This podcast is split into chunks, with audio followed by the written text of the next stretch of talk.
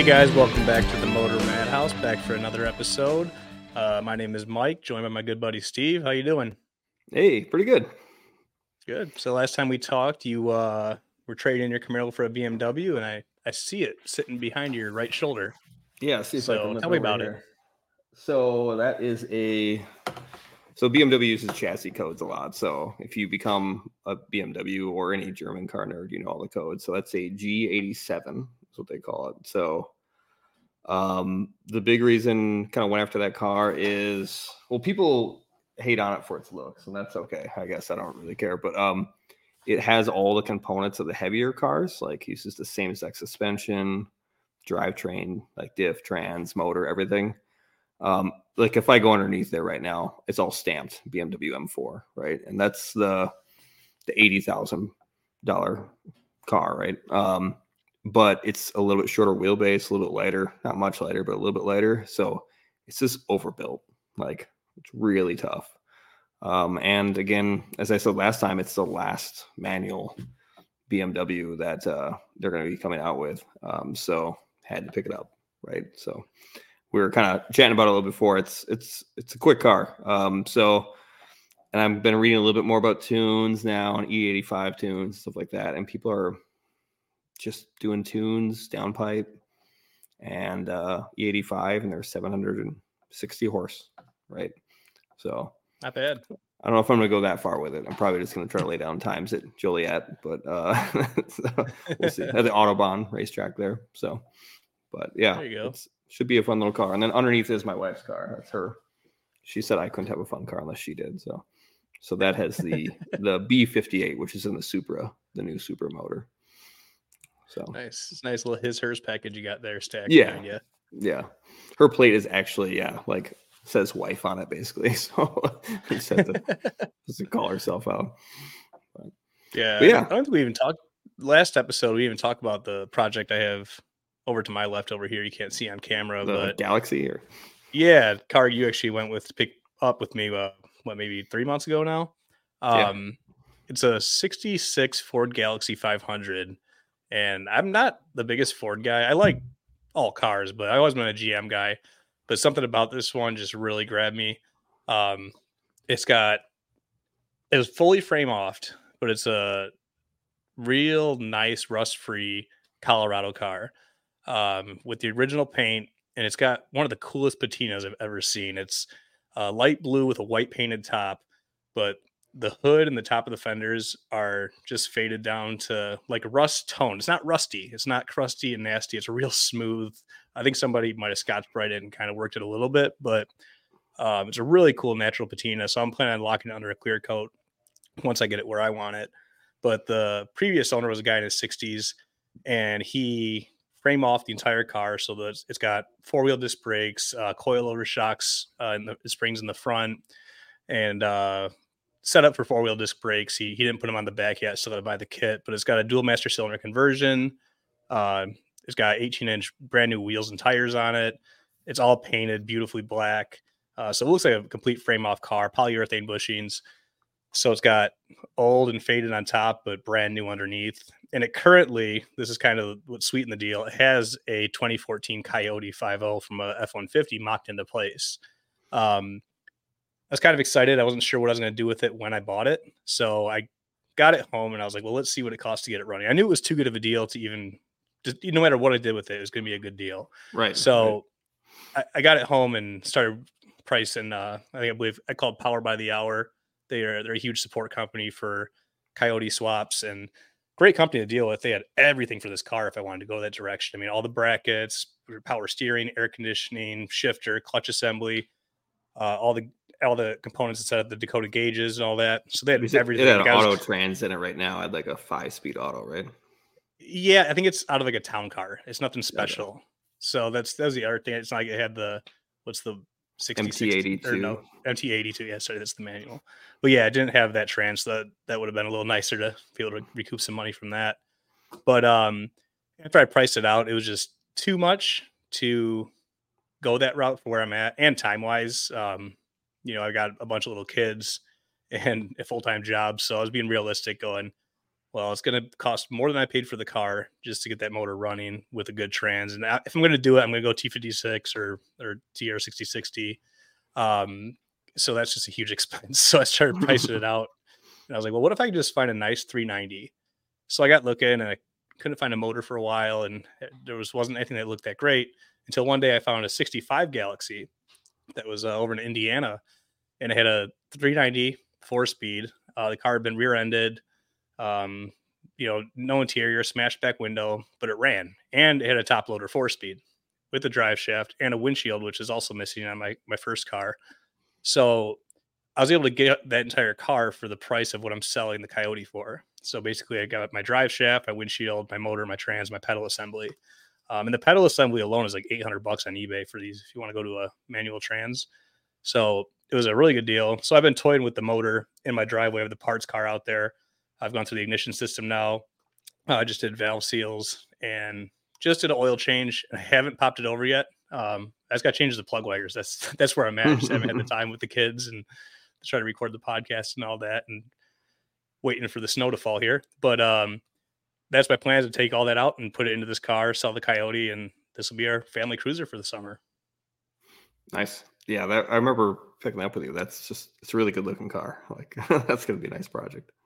Yeah, I can't wait to ever done. Mm. So, anyways, on today's topic, we wanted to talk about the greatest flops uh, of car models that come to mind. Um, obviously, there's way more to go through than we have time to talk about, but we kind of we each picked a couple. Uh, we haven't discussed what they are yet. And I was we're gonna, we're gonna overlap on maybe one I, I can think of, but we'll see. I picked a few extra just in case. So that's exactly what I did. I got some plan B's and C's and D's. There was a lot of them. I, I to pick one or two. I know for sure you won't have one of them that I picked, but uh, because it's not. It, uh, we'll explain it, but uh, I, I'm guessing. I'm assuming that you did the same thing. Like I was thinking flops, but that were still good cars, right? Like I'm not gonna say like some are okay. I was yeah. gonna say like the Ford Pinto, which wasn't technically a flop. They sold a ton of those, but you know what I mean. Like, also want to yeah, kind of sure. be like that was kind of a decent car, actually, right? Like, yeah, nobody wants to hear about how the Chevy Chevette was a bad car. Right, right, exactly, exactly. So why don't we alternate? You go first. Explain okay. what you picked.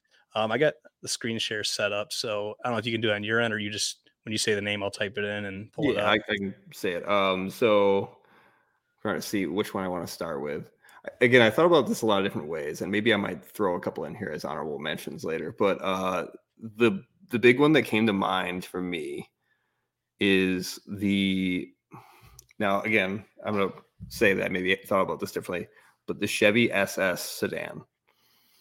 Okay. And I'm saying that yeah. because it was a sales flop. Uh, it was a great car, but I mean, Chevy, and I'm I'm gonna always probably lean on Chevys a lot here because I think Chevy does such a good job at making a chassis, and they make such good motors, but then they somehow just don't do the exterior the way they need to do, right? Um, right. So Chevy SS was essentially kind of the continuation of the Pontiac G8, right? So, um, and we we got in the form of a police car as well. So I think your your dad actually has one, right? The Caprice. Yeah, the Caprice PPV. Yeah, which is a little bit longer wheelbase, but I think it's got the LS3 in it. Um, you could get it with a manual trans or an auto. Now, it's not a great auto if I remember correctly. I think it's the 6L80. Um, but yeah, T56 otherwise, or yeah, T T56. But out the door, 44,000. I think they look okay, but fun fact about these things is Chevy never made a single advertisement for this car ever. They never marketed it. And it's it's the SS. Like they're using they're using their nameplate for all their popular cars, and it should have been the coolest thing ever. But it looked a little bit too much like the Impala, right? Um, have you ever driven one? No, um, I've owned a G8 GT that was supercharged. That was 604 wheel horse, so that was very similar automatic trans. Um, my dad has a, my mom actually has a, a Caprice PPV, which is a similar car with uh, just a six liter, uh, not quite the LS3. But um, I've never been inside one of these, but I imagine it's just a better version of those two. Yeah, so the last year the Caprice, I think, for the cop car actually used the door panels and stuff from this car. So that's like the one to get. Um, and I can never remember the years. I think 2016, 2017. But yeah, they made this car for a few years. They sold like three, 4,000 of them a year in the US here. And um, I've driven two of them now. My buddy had an automatic and then he sold it and came back a years and got a, a manual of that blue that you're showing there. Okay. And um, the, the interesting thing is, again, big BMW guy. To hear that a lot, right?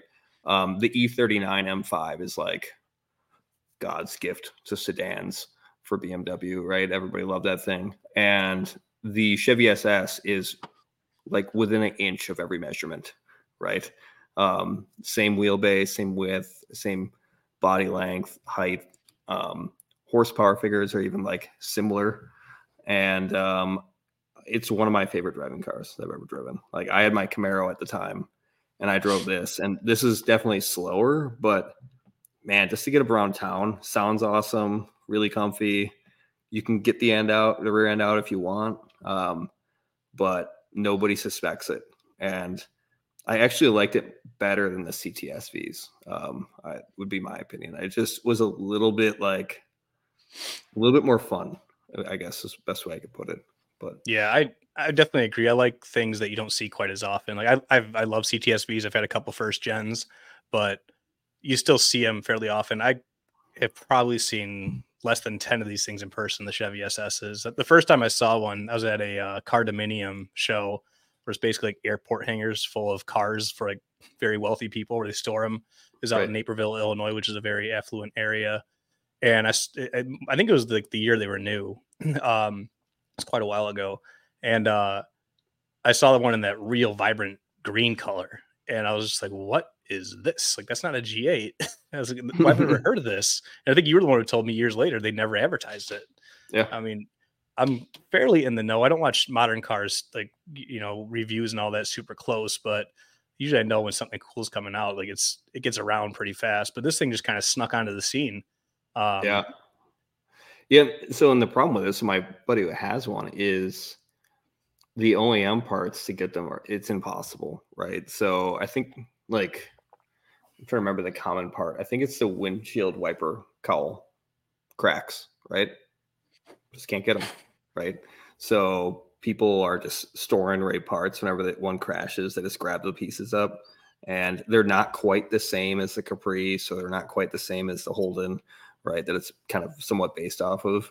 So some of those are really tough. So the big thing that people are getting into is like 3D printing some of these custom pieces. Um, but wow again, I, I, think it was such a cool car. If it would have been a little bit more aggressive and they would have advertised it, I think it could have done well and actually like been put up against the M5 right at the time.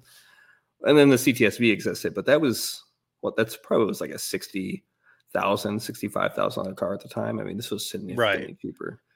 Um, but all of our enthusiasts that wanted the V8 manual sedans didn't buy them right? And I, am in that group right. apparently. I should have bought one, but uh, but I did not. So, well, that's a, yeah, that's a good choice.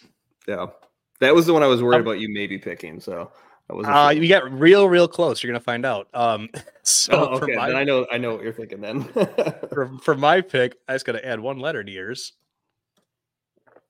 Oh, I did not get this one. Okay, I have, I have okay. It has all the inconveniences of a short cab truck without any of the utilitarian abilities to redeem it. It's not a car, it's not a truck. Nobody really knows what it is. It has a 48 inch bed, it's a two seat convertible. Um, it looks like a cartoon drawing of a 1950s truck done by a child. And its only redeeming quality is that it has an LS motor. And we were talking, of course, about the 2003 to 2006 Chevy SSR. So I super forgot about these. Like, but I've everyone did. They're it's they're uh I, I, don't know how this ever really made it to, to, production. It looks like a concept car that was just a bad idea from the get go. Um, as I did some more research, turns out it weighs 4,760 pounds, has a towing capacity of 2,500 pounds. They're only available in two wheel drive and it's essentially a short cab truck that can't really be used as a truck because it can't really tow or haul anything. Um, and it wasn't even that fast. It was available with an LS2 six liter in the 05, 06 years, but even then, with the weight, it only had a 0 60 in 5.8 seconds. So it never really made it into the performance car category, and it wasn't really a truck. It, it's just fascinating that this thing was produced, and they only made 24,000 units from 2003 to 06 and never sold more than 9,000 in one single year. That's still more than the SS sedan, which is crazy. That's uh, that more crazy. of those got sold. Well, I think this had a little more promotion around it.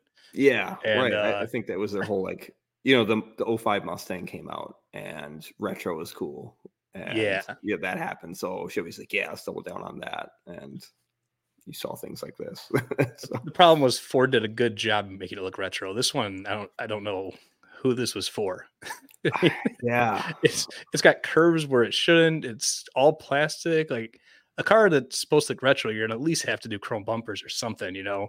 Well, What was um, the other one they did? The HHR, right? That yeah. The, yeah. But I think that one probably sold a little better. Like I knew a couple tradesmen that used those just because they were cheap. They get a base model, you just fold all the seats down, and it was a cheap little gas efficient vehicle that they could haul tools around in. This thing, I don't know what you do with. I mean, this makes me want to find one of these though, because like, talk about a wild project car. Like, well, you know, the other one I was going to pick was the Plymouth Prowler, and it's very similar um, as far as the market failure. Um, that that one was a little bit more uh, or, or, less exciting for consumers because it was available with a V6 and only an automatic trans.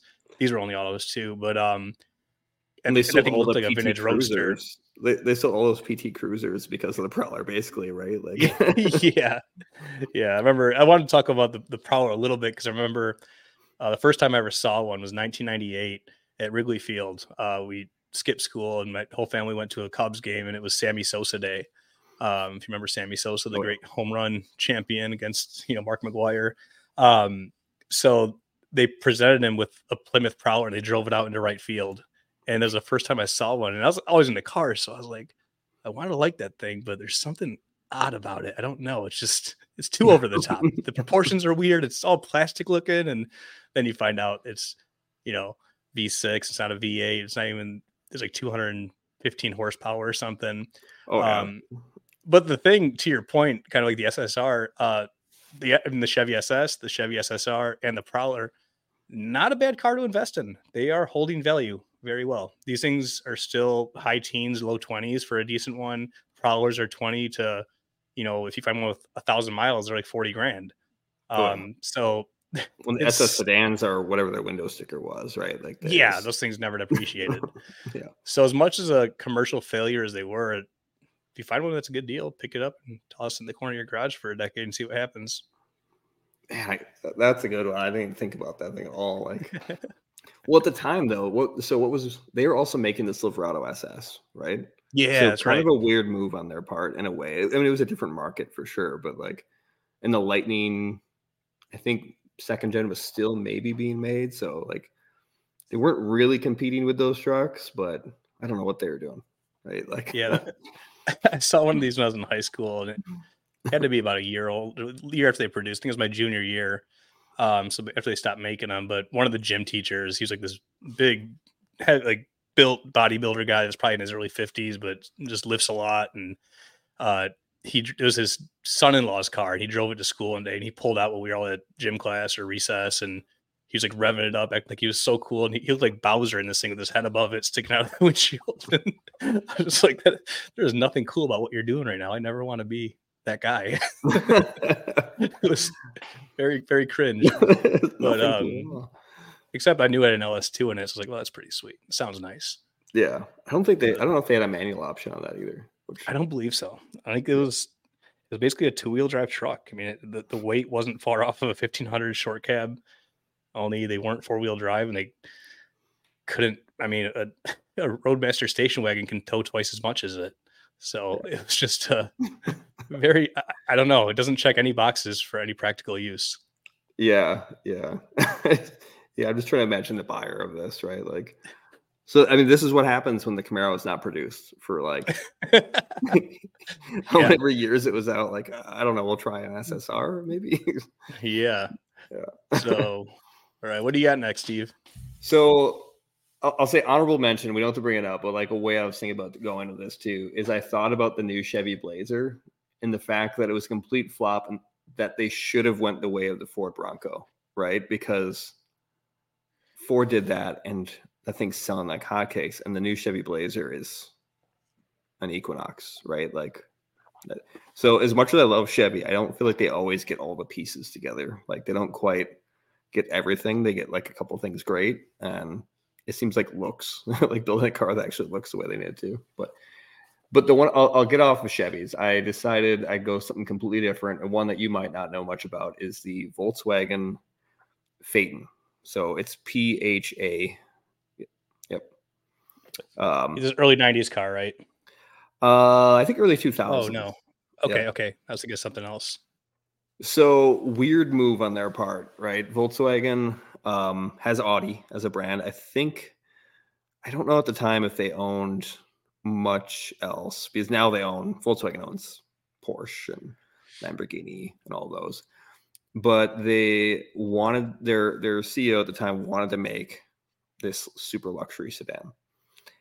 And he had all these crazy requirements. And I, I'm I'm going to misquote this, I guarantee it. But I think he wanted the Phaeton to be able to go 24 hours in 115 degree weather, keep the interior of the car 71 degrees, and and be perfectly comfortable the whole time. And he also wanted the air conditioning to not have any vents that were visible or like that you would feel the air hitting you. So like again, just weird requirements. And they did it. They they did all these things. So they made this car, this super luxury car, um, to rival all luxury cars. And then a W12 motor in it, just, you know, different v, a V10 diesel was offered. And they put underneath the Volkswagen name, right? Like, so you can just imagine the kind of people that are going to go buy would be the customer for this. Uh, that probably would not be driving it themselves, right? Somebody else be driving them around. And they're next to the guy who's buying a GTI, you know, or right. a, a rabbit or whatever. Um, so total failure. Awesome car in the used market if you want to buy some weird, like super luxury car that drives like a tank that will probably cost you a million dollars to fix the motor, but um, but just a total failure. Like, you know, I I forgot what the project cost them, but it was billions of dollars, right, to develop this car because they they had nothing to pull this from. They they kind of just started out of nothing. I mean, they might have used A8 or something like that, the Audi A8 as a base, but still, like, uh, they really pushed all these boundaries and just total sales failure. just awful. So, figured to go a completely different direction than Chevy for sure. Yeah, that's I was not familiar. Well, there's a car in the early early '90s. Uh, Joe Rogan was talking about. He had one when it was new recently. I looked it up. It was some weird Volkswagen with a similar name. I'm, trying to blank on it, but it he said like a removable tape player that you pushed out of the dash and took with you so no one would steal it. Like before that was like an you know uh, aftermarket thing people were doing. I forgot what it was. So they had a couple weird cars. I forgot.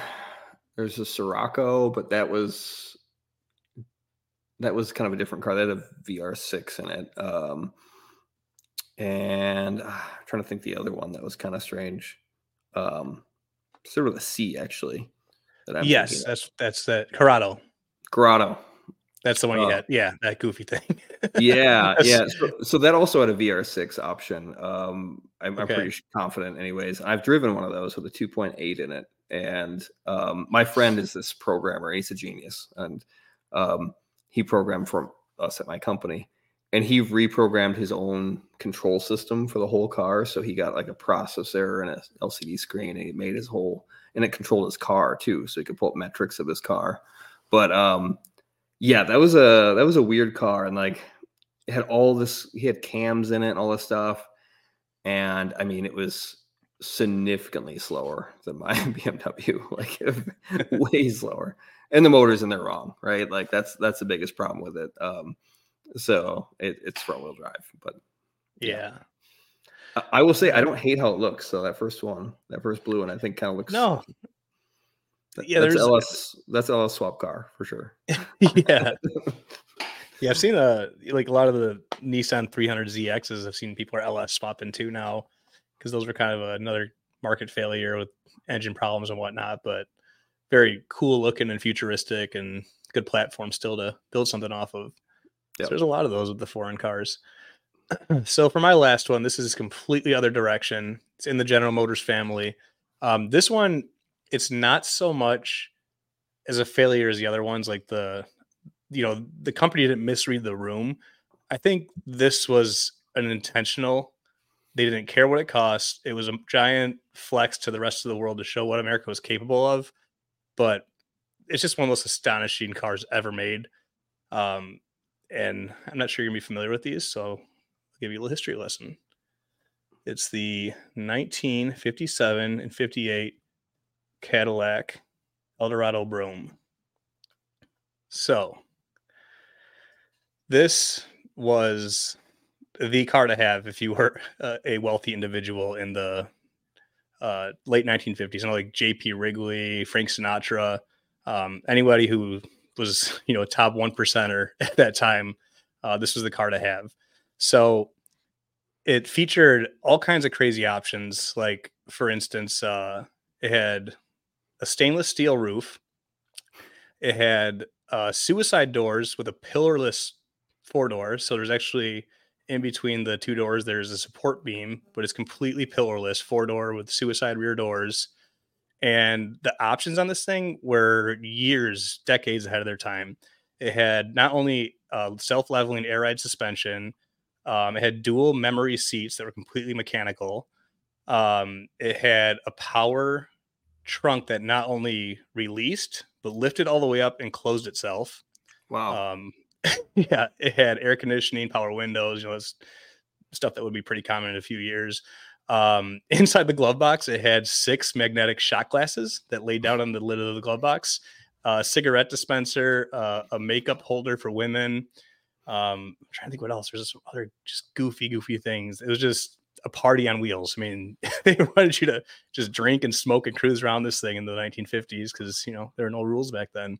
Um, but the astonishing thing about it between 57 and 58 they only made like just north of 700 of these things combined over oh two years and it gets crazier the retail price on this car was over $13,000 which is about 10x so it's about $130,000 in today's money which that's not unheard of. There's cars that cost that yeah the Blackwings right now right? Like yeah but the problem is it was uh Cadillac lost $10,000 on every single unit.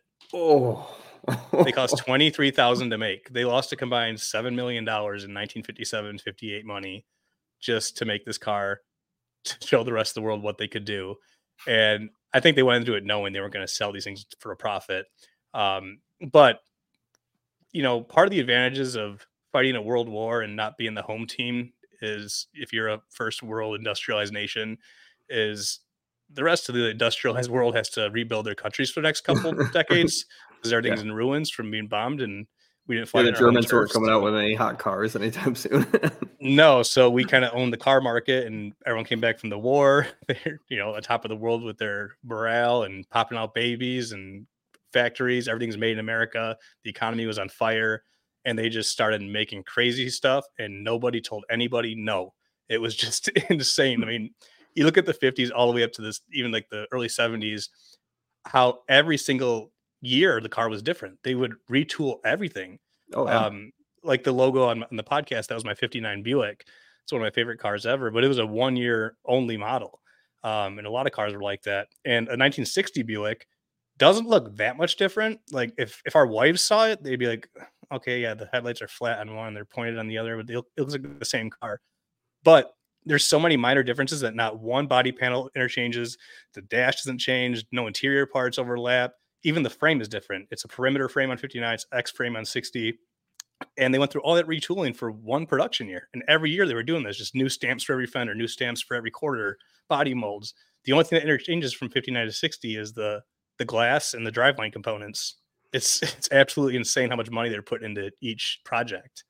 I always say that's so wild because that's like kind of the era my dad's from. Like, uh, so he was, I think when he would have been born. He's 80, three right now. I'm just not going to do that math. But anyways, uh, so he can see a truck and it will be parked. It's like, oh, that's a 53 Chevy truck. I'm like, how do you know that's a 53 exactly? Like, and just it's this one minor thing that he can pick up on, but yet he can't remember our neighbor's name, right? Like, it's just crazy. but, but like, yeah, all the differences in those models is wild.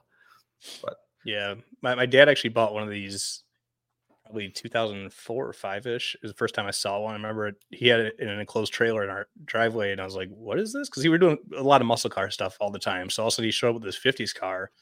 I was like, "Oh, it's pretty cool." And then he started showing me all this stuff, and I was like, "What? Like, oh my gosh! Like these are shot glasses." Inside the car, these are from the, they're all Cadillac insignia on the glasses, magnetic Sick. bottoms. It's just the most politically incorrect thing you've ever seen in your life. But um, uh, and once again, another solid investment. These a good example goes from 150 north of 200 grand at auction these days for these cars. Oh, I um, bet. And you can't clone them. It has a stainless steel roof. Uh, there's what's out there is out there, and how many are left? Who knows? But only 700 to begin with. So, but in today's money, I mean, 70 million dollar loss in two years of production of 700 cars. you know, could you imagine any manufacturer, like any CFO, being like, "Yeah, let's let's do that." It's a great yeah. idea. We'll just show show Rolls Royce that, that, we're better than them. Yeah, it was uh, exactly. uh, wild though, but yeah, very very cool piece of history. They still use that trim name on, or they did for a while, right? Like there was other, yeah, yeah. yeah they, they, there's they a Fleetwood, and I think as well, right? Yeah, Fleetwood's your four door hardtop sedan or four door uh, hardtop. Uh, yeah, yeah, that's your four door hardtop is your Fleetwood four door. Um, and then into the '90s, they still had the Fleetwoods. We, we grew up with those '94 to '96 LT ones. those mm-hmm. were kind of the last uh, full frame V8. Uh, They're the bigger back seat, caddy. right? Like the yeah, yeah. It was a lot of caddy guys regard that as the last true Cadillac was the '96 Fleetwood because even the DeVilles of the time were front wheel drive with the North Star. Yeah, but, that's yeah, what I yeah. had. I had a 4.9 North Star and a front wheel drive, yeah. four doors. Takes like seven quarts of oil.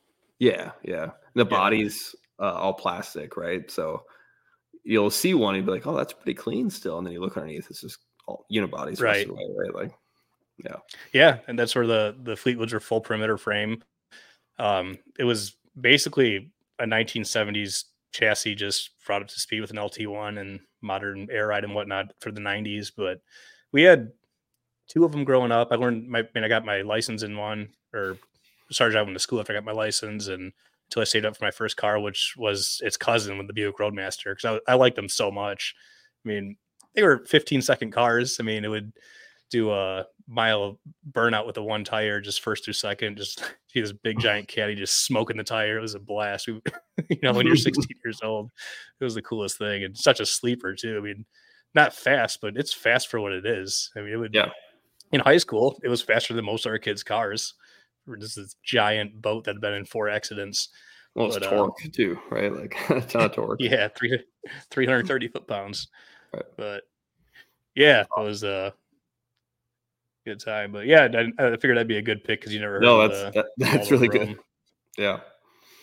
All right. Well, you want to start the? uh Do you want to do the bottomed out thing?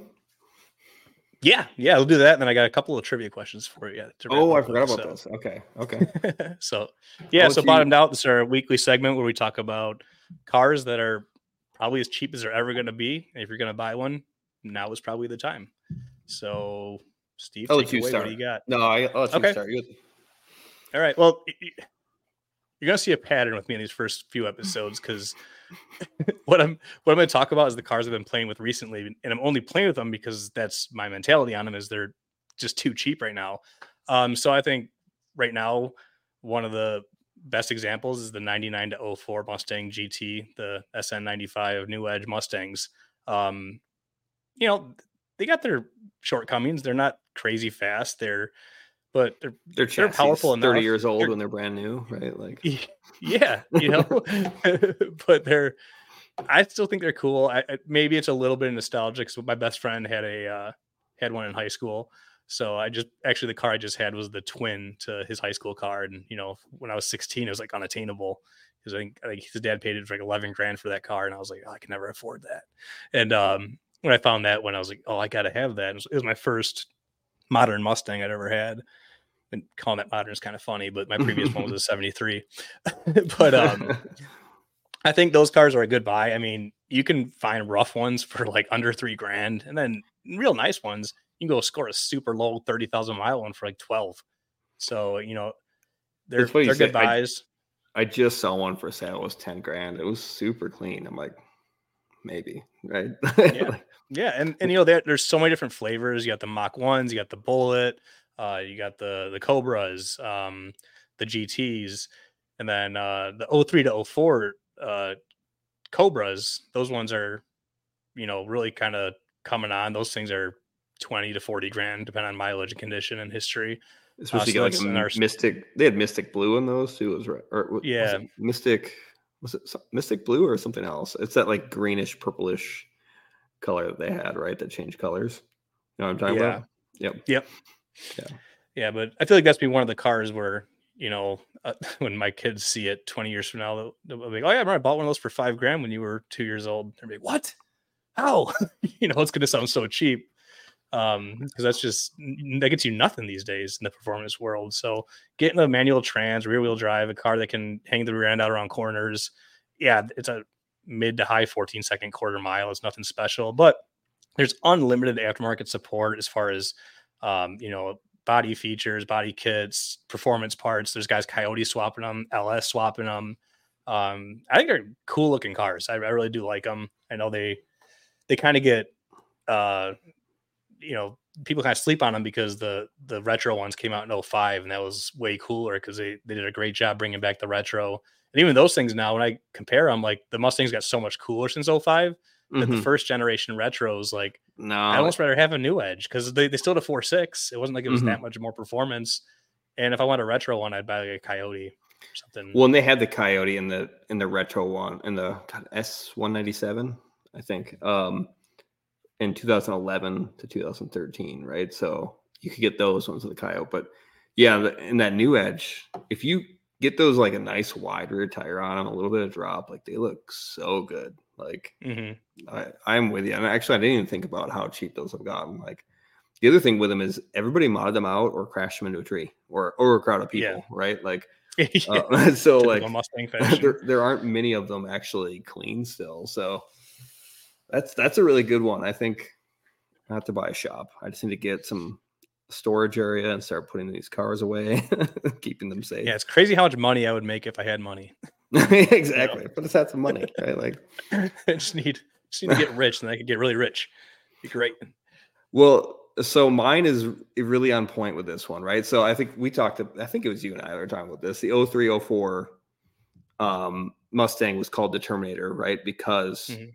the Camaro was stopping production. They kind of said that it stopped the Camaro's production. It terminated the F body. Yes. Yeah, exactly. That's that's that's the rumor. I because I don't think it's kind of like the Pontiac GTO was called the goat, and Pontiac hated that, which uh because it was like they called it the goat because GTO looked like goat. Like all like the, the consumers started calling it that, and then like to be like to get somebody's goat like was the butt of a joke at the time. Now it means greatest of all time, so it would have been great, but that was that's not what it meant in the '60s. But Terminator, I think, was also a consumer name that it, they labeled it. So it was never marketed as that. There's no badges, there's no option. But the 03s, 04s with the the supercharger, the independent rear suspension, that hood, that's they it's known as the Terminator widely in the Mustang community now. Yeah. So that whole era was weird because I remember that. Like that's when I was getting out of high school, right? This the Camaro disappeared. And I think really this is what happens with the Ford and the Mustang is whenever the Camaro doesn't exist, they just kind of get lazy with it. Right. So I think that whole I think it's S197, I think is what they called it 05 to 2013. I don't like that car. I, I think they were just lazy. It's like, well, who we have to compete against, right? You think about it, the, the Camaro came out, Coyote motor came out a year later, right? They, Mhm. they had to push things. And obviously they were developing that motor for a while, but still. Um, but what I think about is in that era that I'm my car is the Pontiac GTO, as you said. Um, the fifth gen one, right? 04 to 2006. Yep. They started with the LS1 in 04, and 2005, 2006, they had the LS2. They kind of added the little hood vents on there. Um, well, they aren't the prettiest thing. And I know they kind of look like a Cavalier or a Sunfire, I guess, of that era. Um, you see those for like eight grand right now. And man, it's good motor. Like, I mean, if you're going to go buy that motor and trans to go put into your 240 or whatever, right? Like, it would probably cost you five grand. Might as well get a whole car while you're at it and get a GTO. So yeah, um, I see some of those, and those are hard to pass up on if they're clean. Like I've been in a few, I've never driven one yet, but like they're a bit heavy, but they're independent rear and they they get around corners and just throw money at it and make it a 10 second car. You probably won't ever get much below that without some serious work, but right. Yeah, those are you know what's funny is now that we just hit New Year's, uh it's funny to say that car's officially 20 years old. Yeah. the the new GTO is an yeah. antique. Unreal. Um, but I remember, I mean, I think we talked a little bit in the last episode. I, I grew up around Pontiac GTOs going to nationals. I mean, that was my favorite car. I mean, 70 mm-hmm. is my favorite year. GTO enthusiast. So I was obsessed with GTOs in that car. When I heard it's coming back out, I was so pumped. I was like, the GTO's coming back. And then I saw the prototype. So soft. Yeah. I was like, I was like, it looks like a Grand Prix. Like, well, you gotta be kidding me. This is it. And then, mm. okay, it's got an LS1. That's cool. Comes in a six speed. But that first year, it was like, it was like a 1420 or 1410 quarter mile it wasn't even like that great, you know. And then they, they redeemed themselves a little bit with the LS2 and 0506. But then my younger brother has had two of them. He had a LS1 and then an LS2. And I've driven them and they're they're good cars. I mean, there's the seats are super comfy. I mean, yeah. it's you can drive them all day long. I mean, LS motors, so you're getting 20 plus miles per gallon. Um, so I they kind of grew on me over time. And now when I see one, uh, I still haven't owned one, but I, I've come close a couple times. They're they've grown on me. I, I officially accept them as a performance and, and, uh, you know, there it was it was an effort. You know, they tried, but um, but then the yeah. Mustang came out. You know, I was like, they did such a better job. Why can't Pontiac do that? Right, you know, going retro. Yeah, I agree. I think that kind of that finished it off when they like kind of got that retro down really well. Um, but I would still own one. And again, maybe it would be sitting right next to my new Edge Mustang Mach One or whatever, right? but like, but I think I'd, if I had those sitting in my garage, I'd probably drive the GTO more. Yeah, um, I think it was just a better driving car from what I've read about it. But again, I don't know if that I could see. I could see it being forgotten, and maybe like some obscure person really wants one, like you know, some like 20 years from now. But I think you're right. I think the Mustang will probably do better for a while because it's always going to be the Mustang. People remember it, but um, I don't think that that GTO is ever going to be less than eight thousand dollar car. Like, no, I, no, I and just anecdotally speaking about that Mustang, that I've only had just the one I had uh, last spring that I sold. Um, it was a completely original car, 160,000 miles, but it was super clean and had 100% stock. I mean, exhaust, which is like unheard of on Mustangs. They all got straight pipes. They all got uh, loudmouth pipes and the guy who bought it actually flew out from North Dakota to, for him and his son to drive home as a project. So they flew out here, and, and I'm, we're in Illinois, and they drove it all the way home. And he called me. He goes, "You have no idea how hard it is to find a stock one." Because we've been hunting and hunting and hunting. He goes, "We're willing to fly and drive it home because they're all just so modified and hot rodded. Kids get a hold of them. Mine was a one owner, female owned car from new until 2021. So mm-hmm. it was kind of a you know needle in a haystack to find one like that. But I couldn't believe the how easy it was to sell. So that kind of shows if you find a clean example, just hold on to it because somebody's gonna be nostalgic down the line. They're gonna want a nice stock, dependable car, not some hot rod that's been you know ridden hard to put away wet. Oh, for sure, for sure. Cool. Okay, well, Steve, before we go, I got a couple trivia questions I want to rapid fire at you and see how many you can get. Some I kind of curtailed to you. Some some are going to stump you, but we'll see. So, number one, how many cubic inches was the first small block Chevy? Oh, geez. Oh, was it a? I, I, I'm not going to be nearly as good as this. A 289. Um, uh, not, don't know. You're not too far off. You're in the twos. Uh, 265. 265. Uh, yeah, it was late 54, early 55 came out with that motor. I knew it was um, 200. I couldn't remember the exact number. yep. Yeah, then they went to the 327 and the 307, then the 350 ultimately. But um, all right, so here's one that you should get. Which company uses the catchphrase "the ultimate driving machine"? Well, okay, BMW. I don't know if they still do, but yeah, yep, they did. Yeah. this one's a little uh, it might be a little out of your your wheelhouse, but I gave you a hint that should help.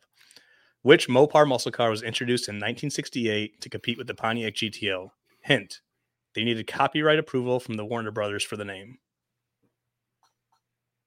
Oh, um, I think gosh, why can't I get it's like you made this so easy that I can't say it out loud. It's uh, uh yeah, the Roadrunner. Um, There you go. Plymouth yeah. Roadrunner, which was the car of the year in 1969 by outselling the GTO. So they succeeded.